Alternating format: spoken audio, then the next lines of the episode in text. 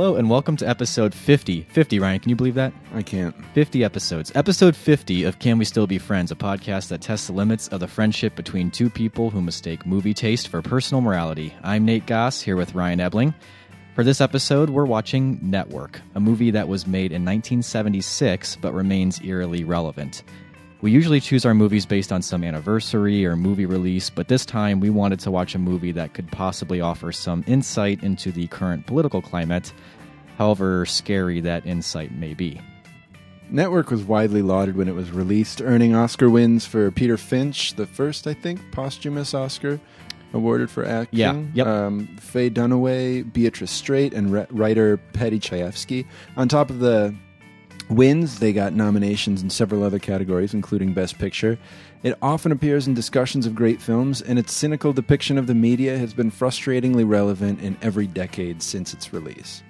But the question is does relevance make for a good movie? Or is it time to call in a hit on Network? Keep listening.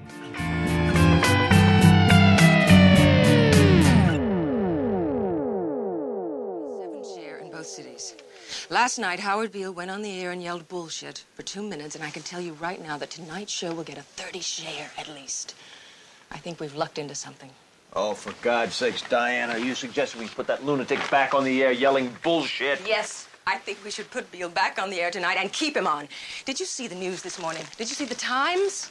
We've got press coverage on this you couldn't buy for a million dollars. Frank, that dumb show jumped five rating points in one night. Tonight's show has got to be at least 15.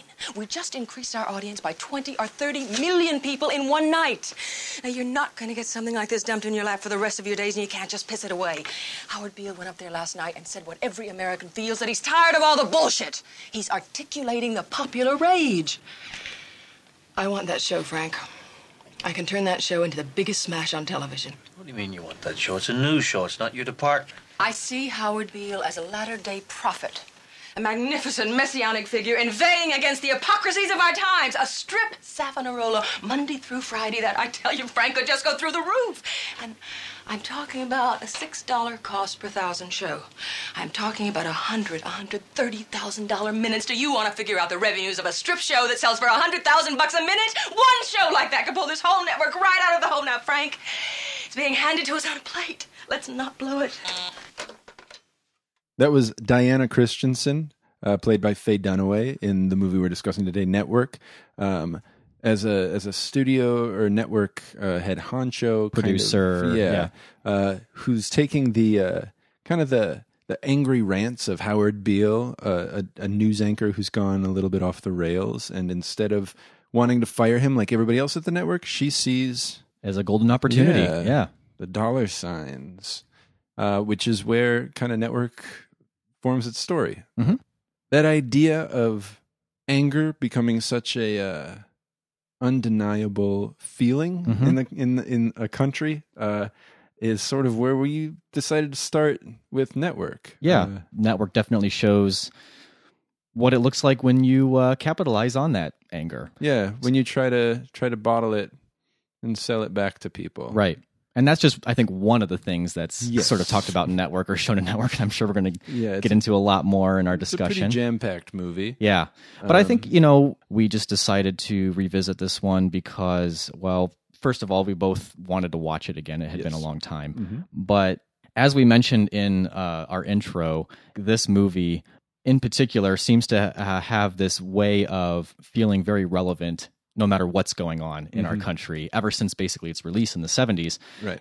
80s 90s all the way up to today it, people have been watching this movie and saying man this movie got it right um, and but it seems like we're in a new place politically our country is in a very different place a very sort of unsettling in a lot of ways place And it feels like an unprecedented place. yeah so i think it was good to maybe revisit this and say okay so is it still relevant it certainly seemed on the surface of it like it was speaking to a lot of what was going on but Yeah. I, I wanted to jump back into it revisit it and, and say well what is it really saying about these things and does it still apply And I, I think you're hard pressed to find people talking about this movie and not be using the word prescient. Everybody feels like the movie saw something in the future that for some reason other people weren't, uh, which maybe is uh, selling short the movie's uh, ability to capture what was happening at the time too. I mean, uh, maybe it's just that we keep running into the same problems, or there's an underlying problem that the movie is getting at that, that that manifests itself um, in different ways throughout the decades. So why don't we, uh, you know, go through the motions here? let's let's maybe just do do uh, our our usual episode. Uh, you know what, fifty episodes in now. Yeah. Wow. I, I Yeah, and I guess uh, in a way it's strange that we're doing this one for our 50th episode because I it's guess not, that's it's true, not like one that it's not a, a Muppet Christmas Carol or something that or anything that uh, has even really super personal Right. uh, meaning to us. like I feel like there are several movies if we wanted to go that way we could have done uh, Babel on this one or we could have gone for uh, something that we really both love or um, uh, the, the work of a director we love but we're going with Yeah. something that I don't even think we have talked network no ever ever. But I guess uh, we're using our uh, our free will to uh, pick a movie of uh, that's that's addressing our feelings Yeah. at the time. That's So- what's lovely about so, podcasts. yeah, we're our own producers here. Yeah, So there's no network head. I don't know if you have much of a story about the first I time you saw this movie. I don't. Uh, same as so many of our other movies that it was just I kept hearing about it, seeing it in books and uh, everywhere about movies, important movies from the 70s, all these things. Um, and so I got it one day. Genuinely don't remember when or where I was when I saw it. Um, and I remember liking it, but I don't think I was looking at it especially critically. I Mhm. wasn't necessarily ready to think about uh, its themes Do you remember, like, uh, maybe not exact age, but what stage of life were you talking here? Like high school, no, college, no, no. post college? Probably college to post college. I don't know, which is Yeah. a pretty wide range of time. Right. I remember dutifully liking it. Mhm. You know, Yeah. like, Like ah, it- it- yes, it- that it- is a good movie, like everybody said. It met your expectations, I guess, uh Uh-huh. and and those were going to be pretty high just because of the acclaim. Yeah, I guess so. Do you uh, remember if if you did a, a star rating at all on uh, Letterboxd? I gave it four. That feels like a. yeah, good it's movie. a classic Yeah. movie that I didn't hate. Like you know, Nothing So- too controversial here. right, right.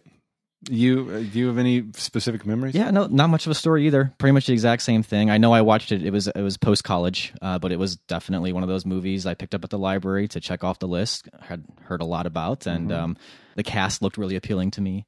sure. Um, I had hadn't had any familiarity with uh, any of Sidney Lumet's stuff at all, Mm. or up up at that point. Um, right. but yeah, I had pretty much the same thing. I, I watched it, and um, just like you, I, I, it was it was a movie that I knew was widely praised, and um, I really liked it, and I definitely understood why it was widely praised and why why people held it in such high regard. Right. Um, and yeah, I guess I did too. and I was, ex- but but yeah, at- at that time in my life, a lot of the ideas that are presented in there, I think I kind of skimmed on, on the surface of most Sure. of them, and I didn't really dig too deeply into them, and, and didn't think too critically about what they meant for my life or anything Right. like that. Um, and I also, over the years, because it's been years now. Uh, over the years, I think my memory of the movie is really just sort of like the ranting of Howard Beale, and that's about where Yep. it ended Yep. and I barely even remembered much of what happens between like you know uh, Diana Christensen and and, and, and, Max. Max's characters. That whole Yep. love interest, love affair thing. Almost entirely forgot most of that. Yeah. And so, um, yeah, I, I obviously um, I, I did take it in that first time, but I don't think I really let it settle in as deeply as as Yeah. maybe it, it merited. I think it's one of the few movies that I would say you're better off knowing more about it going in Hmm.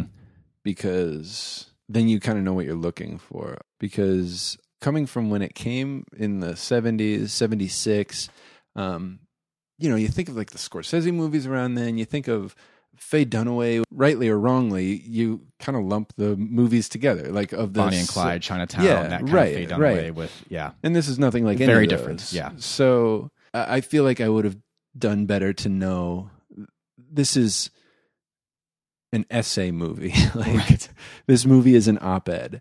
Um, so be looking for that rather Mm-hmm. than like you know Travis Bickle or something like Yeah. whatever for for whatever reason that was sort of like the the American 70s cinema this movie in some ways fits but it also definitely is an oddball Yeah, I think that when I had first watched it, I didn't even know I didn't know Paddy Chayefsky at all. I didn't understand that this movie was really it was kind of the script that was Yeah. what people talked about a lot. I mean, the performances are all there. Don't get me wrong. Yeah. but that's really what people are highlighting People when they talk talk about Network and, as his movie, Paddy Chayefsky's movie. And never- so I don't think I was watching it that first time with that in mind No, at all. And it was no. just the the dialogue and and the the actual language of the film. It wasn't what I was really keying in on or, or Right. focusing in on as I was watching it. did you rate it? I did. Uh, I I gave it a four and a half. So Sure. Well, did the rating change watching it again? not really. Uh, I think I would keep mine at at four and a half. I might. I might take it down to four if I'm being a little more honest with um, Yeah. myself in, in sort of the, the entire realm of my mu- movie viewing and personally Sure. where it lands. It's probably more of a four, but I have a feeling as we talk about it more, it might we'll go back see. up. We'll Yeah. see. It's t- it's sort of teetering between the two, four and four and a half for me. Yeah, that's for mine. Is Still a really good movie. Yeah. So Yeah. So, well, then let's talk about it. Uh, I, I'll, t- I'll be Uh, honest with you. I'm a little nervous talking about this one. You want to know why? I, I, I suppose I do. I'm going to tell you anyways. Okay. There's a couple of reasons. First of all, I think it's almost impossible to talk about this movie without getting somewhat political. Well, Uh, yeah. uh, yeah, and um, Tipping our political hand more. yeah, which I guess I'm okay with. Um, I don't Okay. mind sharing that stuff, but I also don't feel like I'm an expert on it. So No, there's probably yeah. holes in my political theory and right, whatnot. right, right.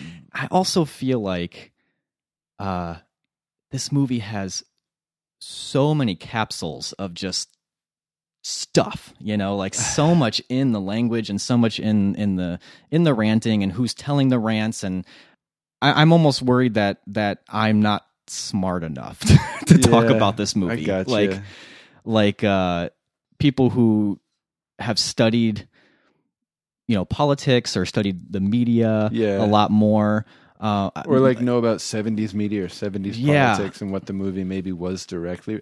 this So, is such I a much more explicitly philosophical film in a lot of ways that I almost feel like am I it is do I have do I have the the gumption to go, to do this, you know, to to jump in and actually talk at some level of depth and, and with some type of authority on how I felt about this movie and Yeah. and, and what I feel like the movie's trying to say or mean, Yeah. you know. Well, I guess then that's just the caveat for uh, anybody listening. We're not experts in anything. so uh, we are just basing this on our reactions to the movie and how we feel about the world right now, Mm-hmm. as much as we know about it. So if we are missing large portions, be kind, but let us know. Yeah. Uh, and uh, yeah, be uh, be gra- gracious to us. this is uh, yep. So I bet everybody's excited to keep listening. and maybe we'll get into the um, what this even means for the movie. But I feel like the way that I interpret one scene in the movie, said by a certain person, whatever, the way I interpret that could be reasonably interpreted totally differently by somebody else. Sure. Just because even though the words are the same that you're hearing, it's the character who's saying it, it's where it's at in the movie, in the context, and keeping that all keeping track of all that is is kind of its own acrobatics as you're watching the movie. Yeah. You know, I feel like. For instance, you know, and we can get into generals about how we feel about the movie, mm-hmm. but I mean, you take the character like Howard Beale, and he's presenting a lot of populist anger. Yeah. But I also feel like that's really what Paddy Chayefsky believes. Right. But he's also kind of a guy who's insane. So, or he's not insane, but he's he's obviously definitely on the verge of a perceived- breakdown, right. or he's he's having you know these hallucinatory visions, and Mm-hmm. he, and so one I- like And I he's could interpret that as, suicidal but and- that's that's really supposed to be, uh, as far as the movie is concerned, this is the truth right Yeah. here Right. But is it or is it more of you know um, you're, you're supposed to not really be paying much attention to what he's saying and paying more attention to how people are latching onto it and, and the, the terrifying aspect of that you know Right. I, I don't know you know and that's where i sort of get lost Let's uh, let's free ourselves. okay well let- let's start very very openly Did you see the breath. movie?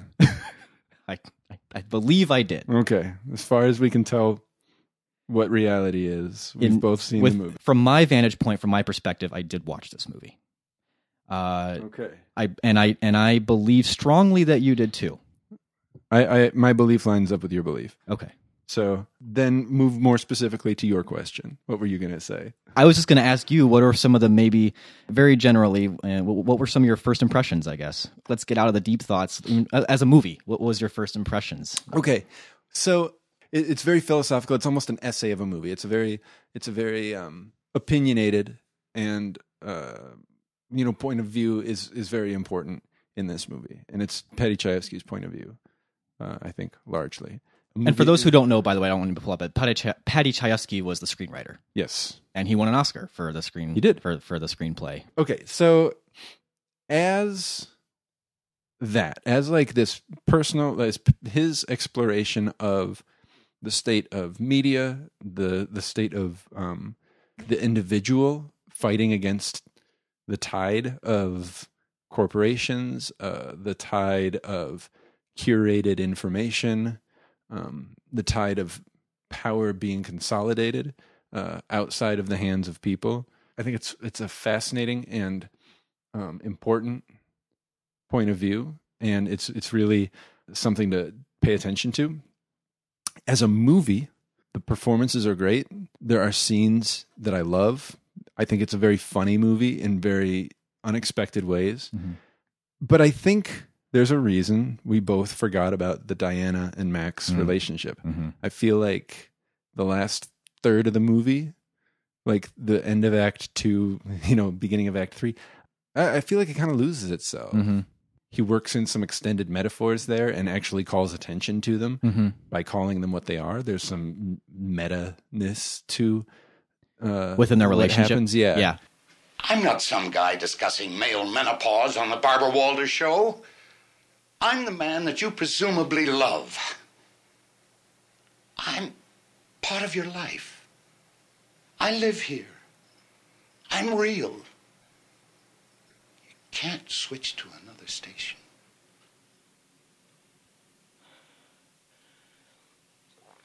Well, what exactly is it you want me to do? I just want you to love me. I just want you to love me, primal doubts and all. And again, philosophically, that's fascinating. But I feel like at that point, the movie, I, I was I was kind of tuning out. Um, I could see that in a um, sense. Yeah, I mean, all the way up until you you do finally get the ending. That's where things just the the, the satire I think gets laid on heavily to Yes. the to the point of uh, you know absurdity, where Right. the the network is discussing in a room how they're going to assassinate, assassinate Howard Beale. Yeah. Which even that felt a little uneven and tidy because there had been satire earlier, which was, I thought was great, and we can talk more about it. The ending is just so over the top. do you mean what actually happens about him being assassinated, or do you mean um, just the way that They're the- just- the- the- it just- seems qu- quick almost the way that they sort of make that conclusion? It- and it is then- very yeah. quick but so the very ending the way they handle it with like the the they they they show how the networks are reporting it and how it cuts to commercial. And like it's just another one of the things that happens. Like it wasn't even like a really big deal. It's just covered like any other news story any sensationalized news story. I think that was done well. But it kind of uh, this is nitpicky probably. For me it just felt like it was really reveling in the irony to the point that i was like you need to cool it. Yeah, it's tough to make a thesis statement into believable drama. yeah. you know, Aaron Sorkin's still trying to figure out how to do that. Well, and a lot of his stuff comes off as self righteous, Right. And, you know, uh, Can I? Can I? This is totally speculation. It only hap- happened because I, I was searching network in IMDb, and the movies that come up are the Social Network and Network. I kind of wonder if the title of the Social Network was he was trying to make a network for the Social Network.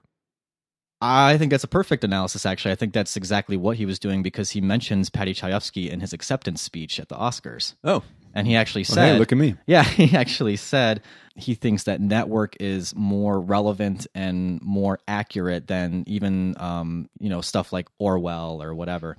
And then uh, he says because the devaluing of truth are just part of our way of life now. I think Sorkin is just trying to make network over and over again, but like a more updated version of it. Yeah, I thought this movie, uh, I could understand certainly why every decade seems to figure out a way to make it Mm-hmm. super relevant because I think that it hits on I wouldn't say they're universal truths, but I think they are uh, these truths that are very at the core of America as a country, Yeah. and they're not going to go away anytime Right. soon. It's almost like there's these foundations of our country uh, that he is sort of uh, exposing Yeah. as the flaws inherently in those. Right. But there were other ways where, kind of like what you're saying, it almost seemed like the the critiques were simultaneously self-congratulatory and like quaint at the same Yeah. time. Like you're really just going to make us feel bad for television. It almost seems too too Well, small. You know, for yeah. for instance, uh, in that scene where he's where he's cutting off the relationship. And he says that she she cannot do anything but reduce life to a common rubble of banality. And he's saying that's what That's television basically what is. television is. Yeah. You're television incarnate, Diana. Indifferent to suffering, insensitive to joy. All of life is reduced to the common rubble of banality. War, murder, death. All the same to you as bottles of beer. And the daily business of life is a corrupt comedy. You even shatter the sensations of time and space into split seconds and instant replays. You're madness, Diana. Virulent madness. And everything you touch dies with you. In And the, in right. 1976, sure, Yeah. television has certainly evolved since then, but it's Yeah. not a bad critique. It's not like it's that can't be applied to a lot of media that we take in. Right. Um, it just seemed like there was this sort of rant against television Yeah. that now just seems a little out of date. You know? I get you. Yeah. And a, a, a little uh, just off the mark. because they also yeah because they talk about like uh, even in Howard Beale one of his rants he's talking about how television always will wrap up everything so nicely for you like Kojak will always find the killer Yeah. or whatever and I think we've seen shows that have sort of transcended that, that, yeah. yeah, that because they've taken cues from film and what, and, what know, has endured is like the the corporate interest in this whole thing. It feels like the low hanging fruit Yeah. of television rather Yes. than actually getting at what the big thing is. right We- we- I mean, we're we're having conversations where people are talking about our movies falling behind TV as far as like Mm-hmm. Right. pushing the limits. So like now to hear somebody rant about TV and like the the triteness of it feels it feels It feels uh, like- off the mark. It's the way people talk about pop music, Yeah, so or video games now, and, right? know. Like you only sound uninformed, not like above it. It's kinda like- coming from a place that sounds like it's above it. Yeah. This is not a humble movie. No. and that's something that kind of bugs me. this is where I kind of felt like, am I just not putting enough thought into this movie, or am I really just not like intelligent enough to get all the different nuances? And Yeah, so that's my question. Too. I I, we both are saying this stuff like hesitantly, But anybody here's with like Here, here's the thing, though. Paddy Chayefsky had handwritten notes that he t- took all throughout his script writing of Network. They were finally released in 2011, and he himself wrote across the top of the script at one point. He says the show, and at the time he thought it was going to be a TV show. So oh. he said the show lacks a point of view. He confessed to himself. Quote, I guess what bothers me is that the picture seems to have no ultimate statement beyond the idea that a network would kill for ratings. And even that doesn't mesh with the love story. so it's like he knew his own problems. And then he says, with disappointment, he added, quote, this was in a New York Times article that was pointing, that was sharing some of these things that are Sure. in the Library of Congress, I believe. With disappointment, he added, quote, I'm not taking a stand. I'm not for anything or anyone. If we mm. give Howard a speech at the end of the show, what would he say? I think I would like to say something against the destructiveness of absolute beliefs, that the only total commitment any of us can have is to other human beings. Hmm. So I don't know what that's not what I would have taken from the movie, but that's sort of talking about how even he was struggling with wanting to share these big ideas yeah, and how and feeling like how to dramatize. but what's it. the point of view what's the Yeah. what's what's the what's the real ultimate thing i'm trying to say Yeah. in this and one of the reasons this for me isn't quite a five star movie but very close Mm-hmm. it's the same reason this isn't quite a five star script for Chayefsky, but very close. Like it's got so many great ideas in it, so many ama- and Mm-hmm. you can take certain pieces and just sit with them for Yep. a long time and and pull apart all the different ways that that applies to our culture, to our country, to mm-hmm. yourself, to the way mm-hmm. you form your ideas.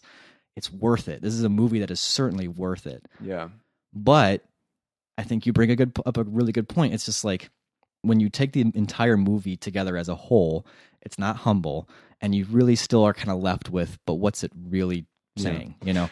And I think one thing that would you hear writers and actors and filmmakers point to this movie so much. I think what's admirable about it and what inspires so many artists and just writers in general, not not even just screenwriters, um, is that he erred on the side of his point of view. He erred on the side of the message still needs to come through.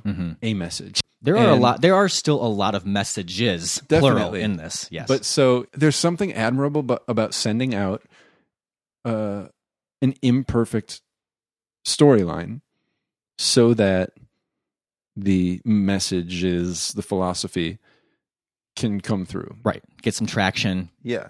And be so, discussed. Yeah, So to people who are struggling, I think it's it's good to look at somebody who's like, all right, well he went for it Mhm. and it worked for him. Yeah. And there's truth and there's conviction in it, even with all its flaws. Mhm. And so people probably feel empowered by that.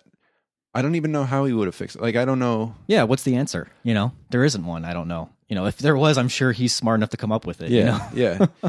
Um that's It's- interesting. it raises a good point of like you know when you've got something that you feel like is is is so valuable but Mm-hmm. just comes up short and you know it Yeah. well i think that where the movie really for me comes together Sure. is in ned beatty's uh Oh yeah. uh who plays a who plays a head of a corporation Yeah. cca i think is the name of the corporation uh, which the corporation is basically buying the network Because, uh, Because- based on the popularity of Howard Beale's Yes. show. Um, but howard beale is telling people not to watch the network anymore yeah. you know Howard Beale's truth runs against the grain of the corporate interest, Right. and so uh, Ned Beatty plays uh, Arthur Jensen, who basically pulls him into a room uh, as the head of this. I don't know if he's the head of the corporation or just a spokesperson for the corporation. Right. Comes down on high as if he is like a god himself, Yeah. and and and delivers this what's going to be the new message, and it's a corporate message.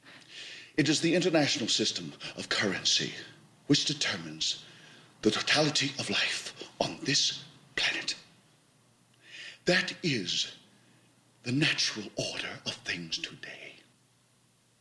That is the atomic and subatomic and galactic structure of things today. And you have meddled with the primal forces of nature. And you will atone. Am I getting through to you, Mr. Beale? You get up on your little 21 inch screen and howl about America and democracy. There is no America. There is no democracy.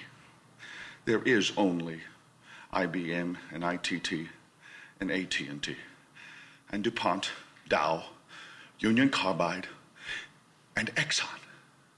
Those are the nations of the world today. What do you think the Russians talk about in their councils of state? Karl Marx? They get out their linear programming charts, statistical decision theories, Minimax solutions, and compute the price cost probabilities of their transactions and investments, just like we do. We no longer live in a world of nations and ideologies, Mr. Beale. The world is a college of corporations, inexorably determined by the immutable bylaws of business. The world is a business, Mr. Beale.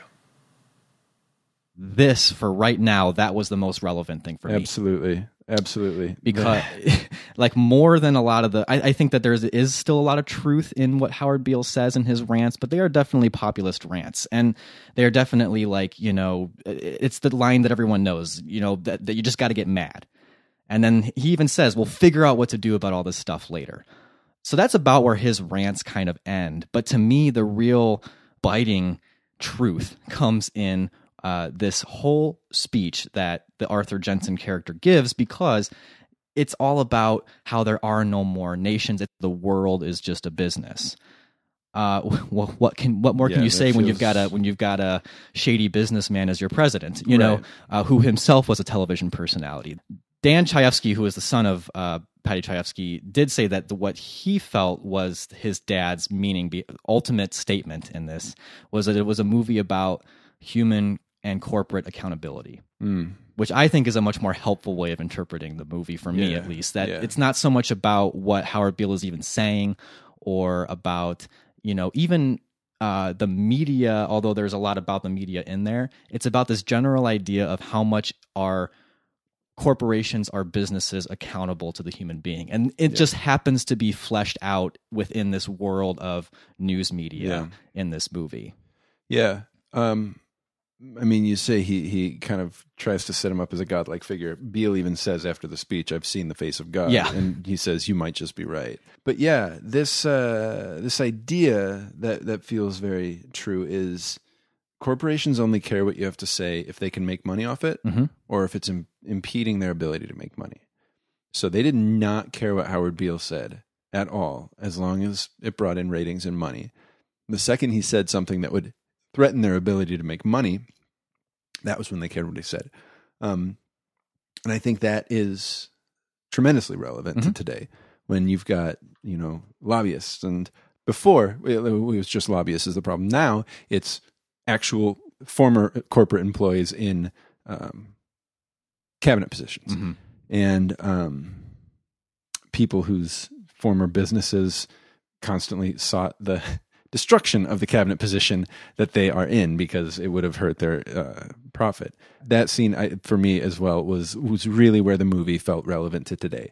Um, I can see, you know, past past decades, kind of pinpoint what they may have may have seen as more um, relevant, but um, that idea that the individual is a, source of income Mhm. or a, a threat to income is uh, the the scary scary idea that, from the movie that really hit me. So that's maybe too then why targeting television as a medium feels so pointless because it's like you're hitting on something so much bigger that to start poking fun at the triteness of television scripts is like small potatoes. Right. Uh, and, and and actually, there was a quote from uh, Lumet, the, the director, Sidney Lumet, where he was sort of interpreting his feeling on network, and his feeling ultimately was that the machines are winning, or to borrow from the NRA, TV doesn't corrupt people, people corrupt people. Uh, so so TV is kind of just the vehicle, but I do wonder if there is still some critique to be made about television and specifically news media that's Sure. televised Sure. you know the scary thing is that it barely feels like satire anymore when you watch Oh, yeah. howard beale Oh, yeah. uh, on network now Oh yeah. It when you've seen just- Alex you- Jones videos, yeah or when you've seen you know hannity rants or right. but here's the thing you know it's easy to point the finger to something Sure, obvious sure. like fox news you know that's basically made this their business model which is essentially appointing pundits who know how to whip up fear anger and anxiety uh, within one particular political base Yeah. Uh, but you know what? For every Sean Hannity, there's a Jon Stewart, a Bill Maher, or a Samantha Bee. Sure. Sure. News and politics as entertainment. I mean, I think there is still a lot to be said about that. You know, we barely even, I think we barely even blink an eye at the concept anymore. Yeah. We tell ourselves it's exactly what we need. You know, if it's saying what we want it to say, like I will watch the latest John Oliver segment and I'll be like, this is what I needed. Yeah. And we, we, we talk about these people as if they are like our Mark Twains or our Orwells, you know? Right.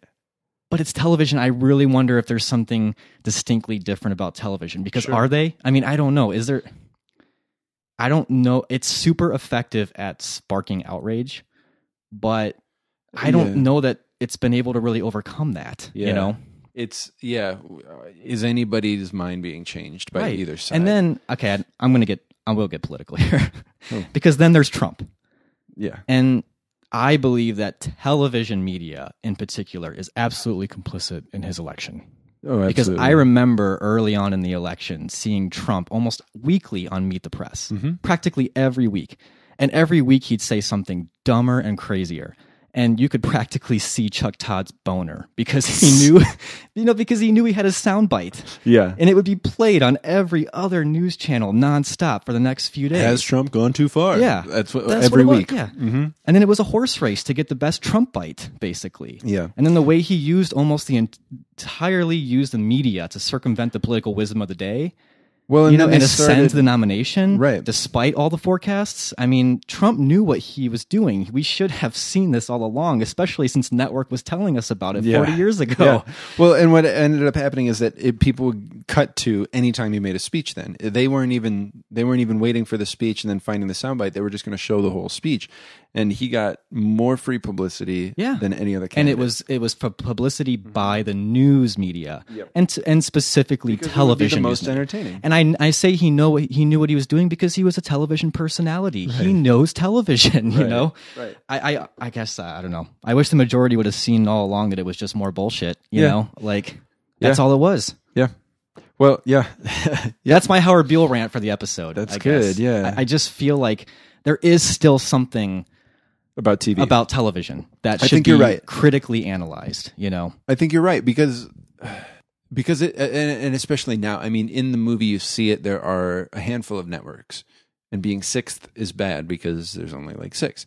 Um, now there's a bigger handful. You know, two hands full, but you're still competing. Mm-hmm. And so if you can get to it first, if you can get to it loudest, then you're going to be r- rising in Yeah, the ratings. yeah. Um, and you're right about the the the right has the the Hannitys and uh, Tomi Lahren, and um, the left has approached it more as like subliminal, almost Yeah. because all of them were were comedians first, It's like we think and they'll fall right. back on that. They'll fall back on I being can be I can be opinionated because I'm a comedian. Like, Right. I'm not a news person. and then they'll also, you know, it's almost like the left as viewers Uh-huh. can watch that and say, "Well, we're not like Fox News. We're above that anger and that ranting, Right, because this is this joking. Is, this is joking. It's classier. Yeah, you know, this is right. a classy. This is the right way to cut through the bullshit and to Yeah. Mm-hmm. get to the truth. But it's the same thing, you know. In network, one of Howard Beale's diatribes is he's talking to the audience about how they don't read books anymore, Right. and they don't, and then he actually says mo- you're going to get most of your information from television. Mm-hmm. And I know so many liberal friends of mine that They're are like, "Thank news God there's sources, Jon yeah, Stewart. Thank because God that's where there's John Oliver news. because that's where I get my news." You Right. know, Yep. Yeah, I actually have been doing a lot of soul searching the last couple of weeks, but I've been realizing about how I and I, I think a lot of people in our generation, um, and definitely people a few years younger than us, have hidden behind sarcasm and and humor, Hmm. and hidden a lot of our meanness in it and also hidden a lot of our insecurities. And I've been thinking about how, especially the way I treat my students, um, and and then thinking about like as I want to raise my son and um, my interactions with my wife, I, I I wield humor and sarcasm like a weapon. Hmm. That sarcasm and humor has been a completely acceptable way to um, veil any negative feelings, Hmm. and that has been so destructive because we're not dealing with our negative feelings.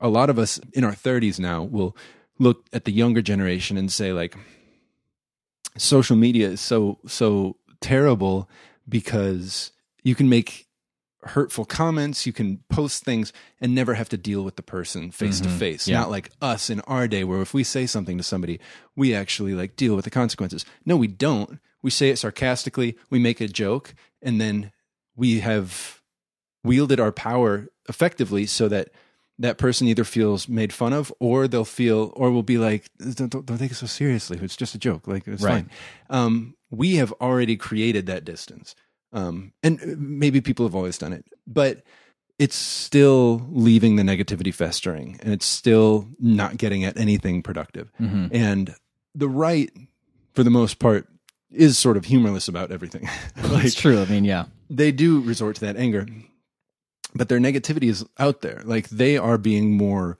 upfront with things, whereas well, at least their emotions. yeah, maybe not emotions. upfront. They're, with- they're they're they're upfront with their emotions. Yeah. there's some vulnerability to anger.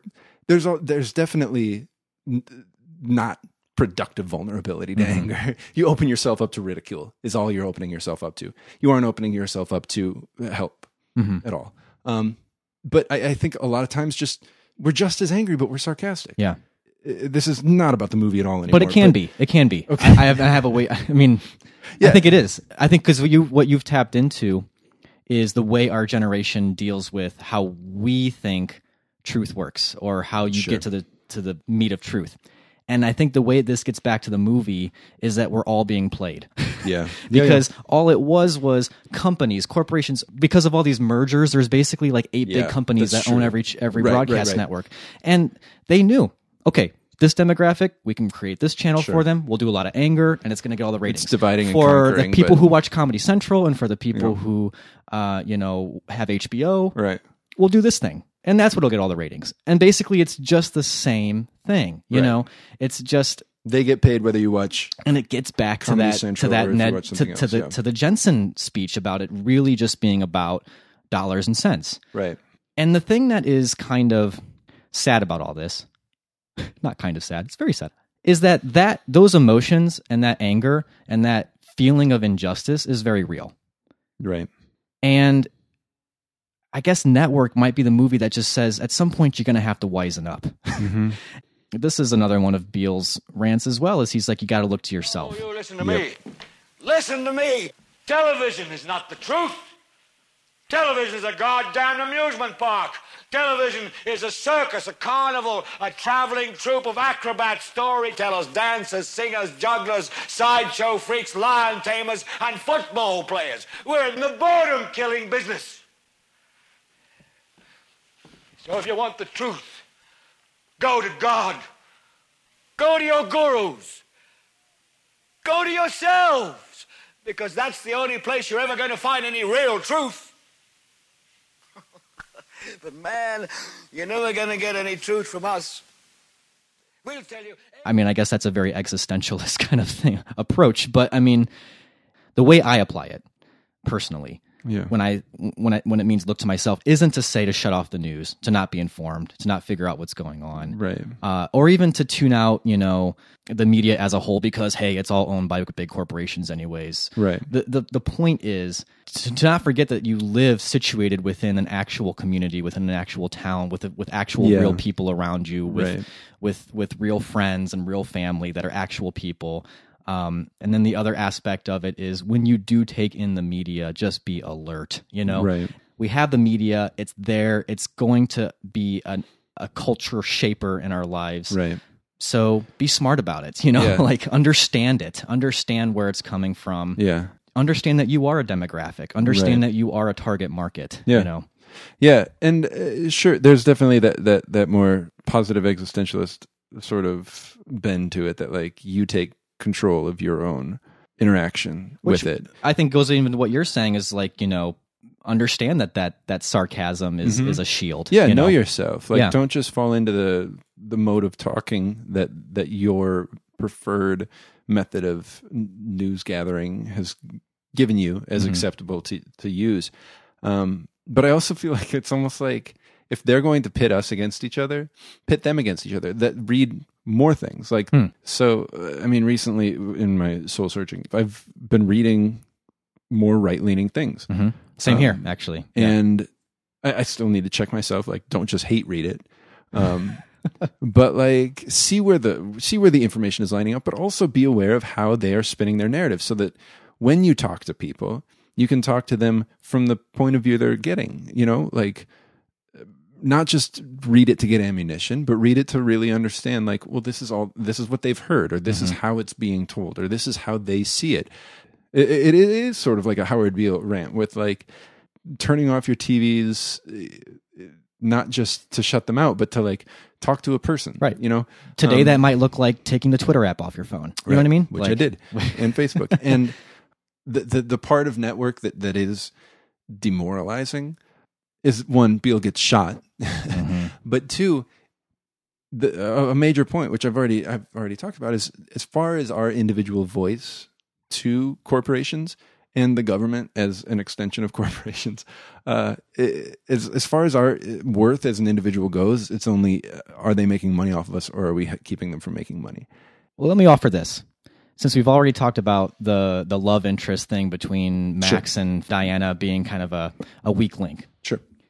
One of the things that I thought the movie might be attempting mm-hmm. that I find kind of fascinating is what if that relationship is kind of an allegory between the viewer and television? Hmm. Faye Dunaway's character, Diana, is kind of representative of television or media, if you want to get broad with it. Sure.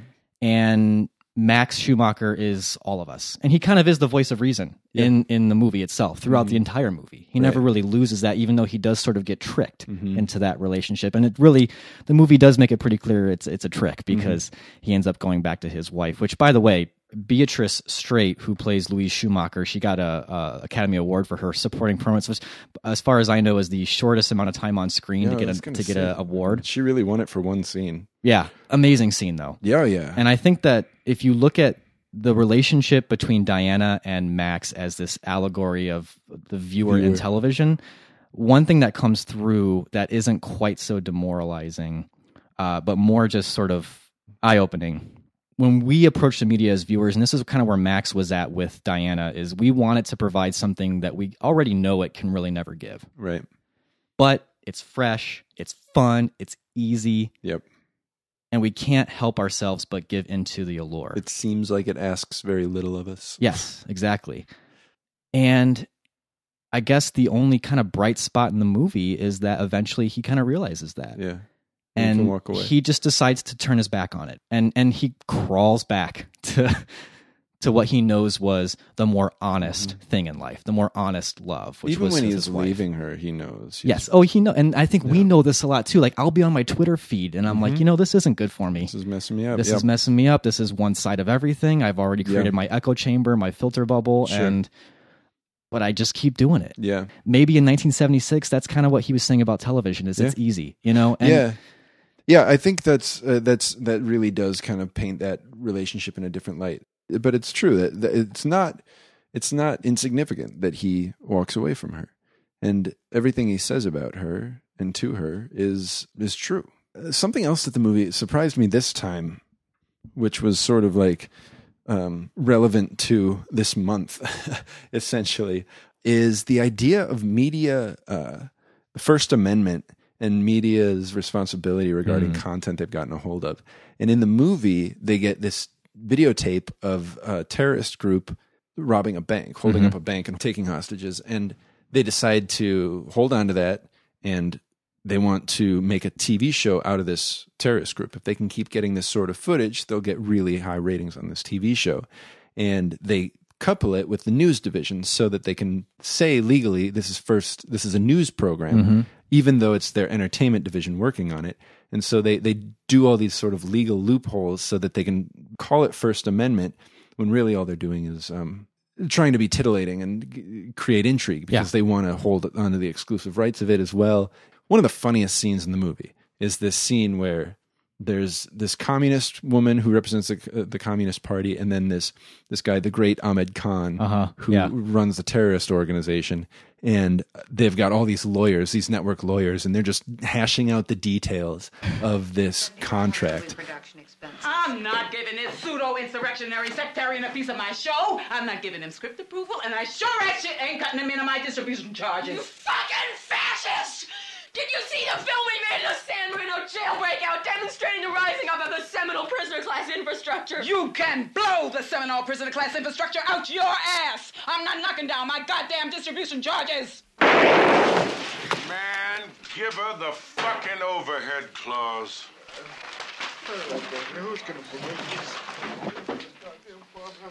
Let's get back to page 22. Five, small a, subsidiary rights. That even this this this ideological party is fighting over profits, you know? Mm-hmm. Right. Yeah. And so and, and uh, figuring out what's in it for them. You know, more I've got more to say about that idea, but I want to continue with this other thing. I mean, you've got this idea of First Amendment rights with leaks now. Mm-hmm. Yeah. Leaked documents. Is it in the public interest to release this information?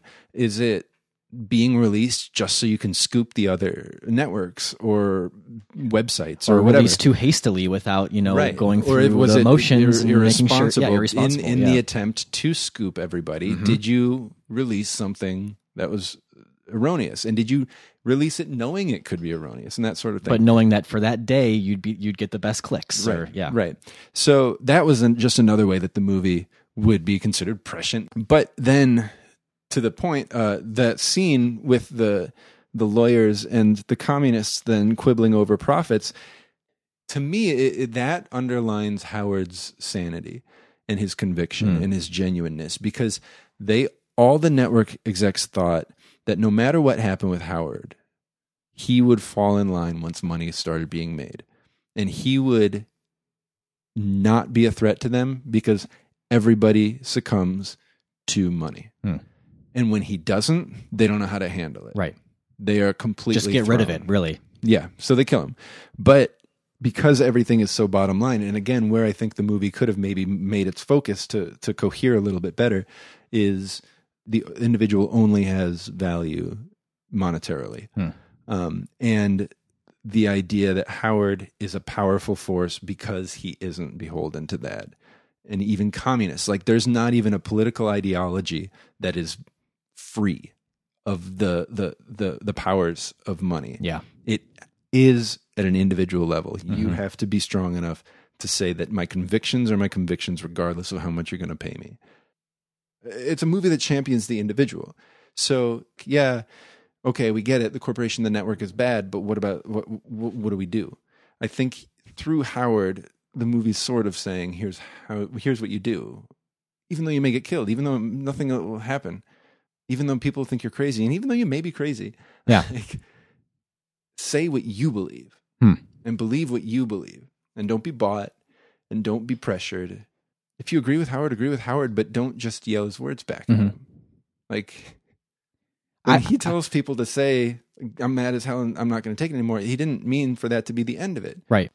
uh, and one other thing about his audience that also could be kind of prescient to fill our quota of using that word while talking about this movie um, is I kind of you you kind of start wondering do people actually believe his message? Are they buying it, or do they just like his energy? Mm-hmm. You know, Yeah. um, and how many times did you hear that from people who were planning on voting for Trump or did vote for Trump? True. Like, yeah. no, I don't really agree with everything he says, but I like that he's blah, whatever. Yeah. Whatever bullshit was a reason. like, I like that he's a businessman. I like that he's uh, got unique ideas. I like that he's Tells it tells like it it like it is. is. Yeah. I like that he doesn't care about political correctness. It, it- it's the, not even the he was, message. It's he was just that- an empty vessel for you Right. to fill in whatever hate you had. Yeah. You know. just nobody realized how empty. And Well, it's still filled with money. That's true. I- I, I just think that that's something that like the audience is just there to wait and see, like, oh, let's see him implode, or let's see how he'll yell this time, and all they want to yell is the catchphrase, and so when he collapses, they just cheer.